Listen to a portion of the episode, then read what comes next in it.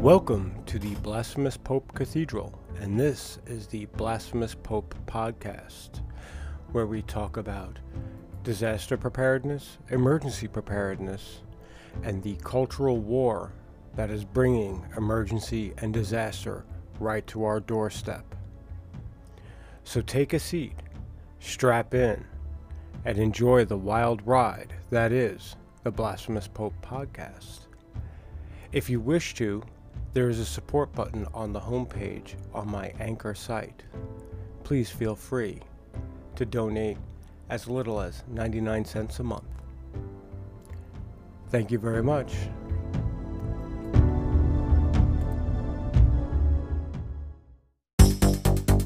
All right, moving right along to number five. Number five is the commitment of the people you have involved in your community. Once you have your community together, you really need to figure out uh, what kind of level of commitment to this project they have. Now, when I say that, I mean um, how are they committed to the choices for distribution systems, um, the willingness to uh, uh, learn and grow with the the systems that uh, have been decided upon for uh, implementation, and uh, how willing they are to reach out and gain the education needed to keep these systems running smoothly. Um, you know, interruptions on any of these systems may not be uh, life-threatening, tragic, but they are setbacks, and you want to try to uh, keep as many of those setbacks at bay for as long as humanly possible. So, first things first, you want to look at your internal dynamic. And when I say internal dynamic, I mean how well these people work together, uh, how they work under uh, a medium amount of pressure, you know, because everybody that is involved is bringing, you know, life to the community. So you want to make sure that you don't have, you know, people who are going to be acting out against one another specifically because they just don't like so and so or they don't like these types of people or those types of people. You not saying that you need to have a homogeneous group, but you do need to have some sort of harmony within the group. So, um, moving along to distribution systems now there are many ways to solve the problems of distribution, you know, uh, whether you do it egalitarianly, whether you do it on a need-based scenario, whether you do it on a use-based scenario. Um, there are many ways that you can disseminate uh, resources to people, and this is definitely not the the format to discuss each and every single one of these, but you need to make sure that everybody is committed and on the same page to those distribution systems. And when I talk about education, I'm talking about not um, not so much going to uh, uh, institutions of higher learning, but more uh, being able to do the research to find out uh, what you don't know that you don't know and be able to attain those skills, retain those skills, and use those skills on a consistent basis. Moving on to, well, leading directly into number four is skills. Um, now, to start off, you absolutely are going to have to have people who have already acquired certain skills. Um, one main thing that you really want to think about is worst case scenario. Um, now, in the worst case scenario, basic survival skills, um, field skills like field medicine, trapping, and whatnot are going to be primary. And these are, again, for worst case scenarios. You want to have an emergency plan, as I brought up in uh, uh, point number six uh, security. Having a plan gives the community at least a sense that um, they are not in a desperate situation. It's great for uh, the individual psychology of, of everybody involved. Um, now, uh, on top of basic survival skills, you really want to look for community style skills. Now, community style skills are things like agriculture, construction, uh, masonry, um, uh, EMS type services, you know, uh, RN rated medical services. You you want to make sure that uh, if accidents do happen, there is um, a plan and uh, a methodology to solve those for those accidents. If weather takes out a roof, you want to make sure that there are people who can repair a roof.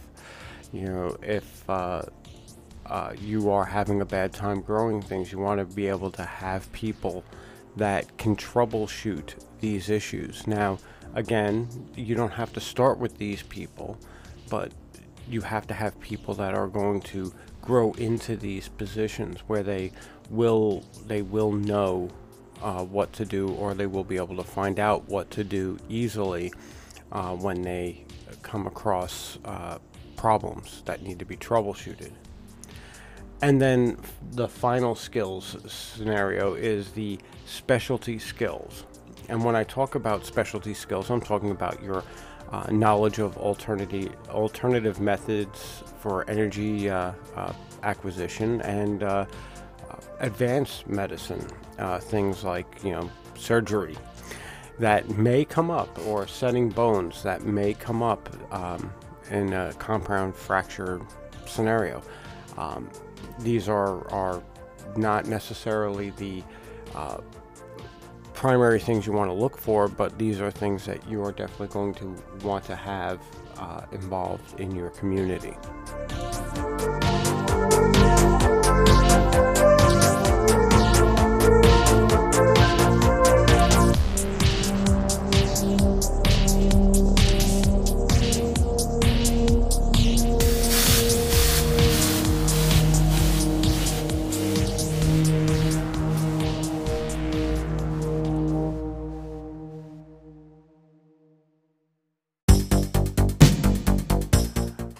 And now we're in the top three considerations for building your uh, community, your homestead, um, what have you. Okay, so uh, number three, sheltering. Sheltering is a very important subject to a lot of people because, you know, having a roof over your head is a nice commodity.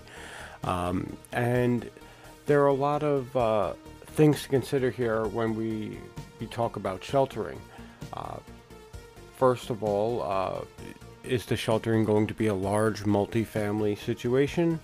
Um, maybe uh, um, an individual uh, home situation or possibly a tiny home situation with a large clubhouse type of scenario where um, possibly uh, community wide meals can be prepared or uh, a meeting place for community decisions, uh, things like that. Uh, so, um, when we consider these things, we really have to consider the individual dynamics of people involved. Uh, someone with uh, five kids and a wife uh, is probably not going to be a good candidate for a multifamily home, especially if the other people don't have kids, don't want kids, what have you. All this to say that it is a consideration that has to be made when uh, uh, dealing with the accommodations for a community. Now, moving right along to point number two climate. Now, when we talk about climate, we, we have to really be uh, meteorolo- meteorologists uh, uh, in a junior sense. Uh, you really want to look at things like uh, average summer temperatures, average winter temperatures, uh, uh sunset, sunrise uh, averages throughout the year, average precipitation, how much of that is rainfall, how much of that is snowfall. There's a lot to really consider when we're talking about climate. and the main reason why is because your alternatives have a lot to do with your climate, uh, whether or not it would be suitable or economic to deal with solar power as opposed to wind power, if wind power is even a possibility where you're at.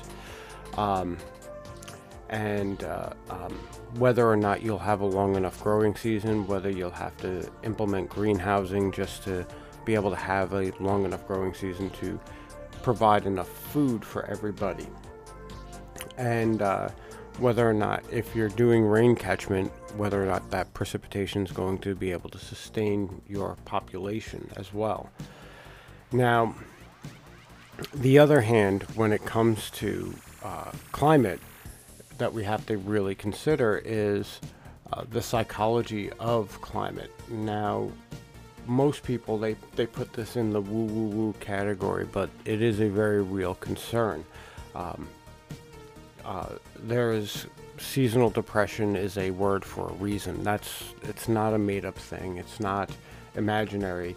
It happens uh, during winter months uh, when the nights are longer and the days are shorter uh, depression does set in, does get worse uh, in people who are depressed, and does appear in people who are not clinically depressed. So this is something that you really need to to put on the table. Is if you are going to have a long winter, how are you going to really deal with depression? Um, the the psychological benefits of of outdoor play. How are you going to deal with that in a long winter situation or um, any other climate based disaster, um, which um, then leads into the final consideration when it comes to climate is uh, how you uh, are going to deal with the natural disasters that are prevalent in the area that you are basing your community in. Uh, uh down here in Florida, we have hurricanes. It happens. It happens almost every year. Not every year, but almost every year we have multiple hurricanes that hit Florida. And in that type of scenario, uh, outdoor farming becomes a challenge to say the least, um, as well as uh, structural integrity and things like that.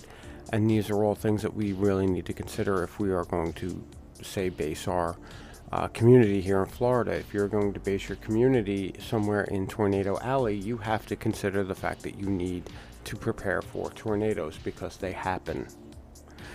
And and um, it is not only a consideration for the safety and general welfare of your community, but the uh, sustainability of your community because is your solar farm going to survive a tornado?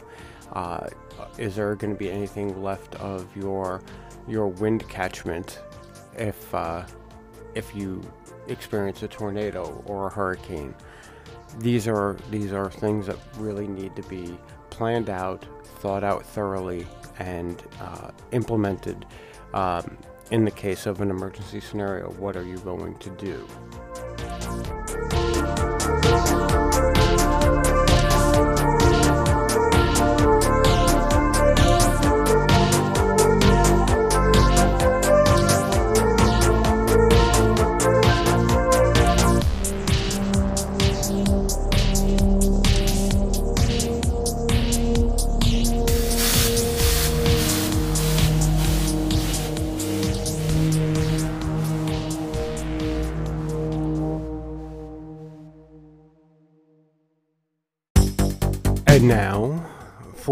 The top number one consideration uh, for uh, building and creating a community.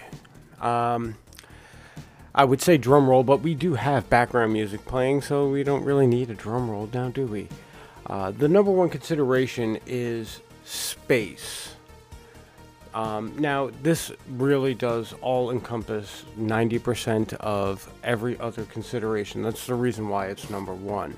Um, the amount of space, where the space is, um, what manner of space you have is all major things to consider. Um, I know most of this uh, this podcast has been focusing on uh, the ability to do this in uh, a rural uh, or potentially even a suburban setting. Uh, I am not discounting that you could, as uh, an urban, a small urban faction, I guess you could call it, uh, create a sustainable um, self-contained community within an urban scenario. Um, it, it, would require you to uh, own an entire apartment building, or well, you and the community to own an entire apartment building, but uh, it is not off the table. Uh, it's just, I don't find that that's going to be a very common occurrence uh, considering the way things are in urban scenarios, well, urban life. So, the space. First and foremost, you need to make sure that you have enough space. Um, if you are deciding that you want to build a community and you only got like five acres worth of land, it's going to be rough. Um, yeah, sure, you could quarter it out for housing type of scenario, but you are literally going to be building all the way to the end of your property. And if you're not building there, you're going to be uh, performing agriculture or uh, having a solar farm or what have you like directly on the edge of your property and that's not going to be very beneficial as far as security is concerned. Uh, also speaking of security if you have terrain features that is going to interrupt your ability to use some of that property. So go big or go home. If you are not in the urban scenario you are going to want to be looking at uh, in excess of 10 to 20 acres if you're looking to build a fully functioning, fully self sustaining community. Um, but, you know, don't despair. Uh, that is not a requirement right off the bat. If you have uh, a piece of property and there's property all around you that you could purchase, well, then, or, or could be purchased and, and added to the, uh, the community, well, there's that. You could start small and grow into it.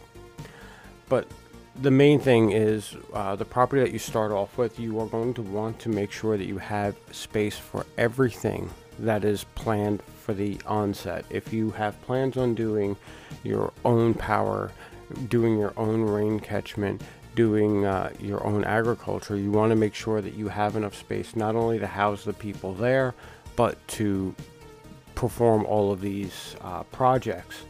Uh, you also want to think ahead a little bit to future projects. If, let's say, you are drawing power from the grid and you want to move to like a solar farm, you have to make sure that you're going to have that space to set up the solar farm before uh, it's go time, you know?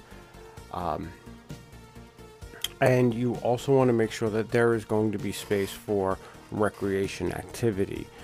Um, and I'm going to say this, and I don't feel it really needs to be said, but uh, given the world that we live in, maybe it does. Uh, play is just as important as work. You cannot just consistently work your entire life away and um, be happy. And and that's one of the main things about developing these communities is that it is to enhance the overall happiness of uh, everybody that is a participant in the community, and that is going to require play. Now, there is some play that can be work, there is some play that can be learning, but play for the sake of play is something that is going to be a must in the community for its own mental health. Um, you want to make sure that you have manageable grounds, that uh, that the terrain works for you, uh, not only in the security sense, but also in the sense for providing for everybody. That you're not stuck in a valley that doesn't get any sunlight, and then you want to do solar. It's not going to work, right? Uh, and and these things have to be part of your plan when you're planning your space. Uh, finally, in regard to space, we really want to consider uh, it being a multi-family, not a multi-person, but a multi-family situation, because that is the more intricate situation to deal with. In a multi-family scenario, you want to make sure that there is at least enough room between the people that are members of the community that having children is not going to be an issue for everybody else to have to deal with. Um, so, with all these things considered, uh, let's start uh, thinking about the first steps of our community.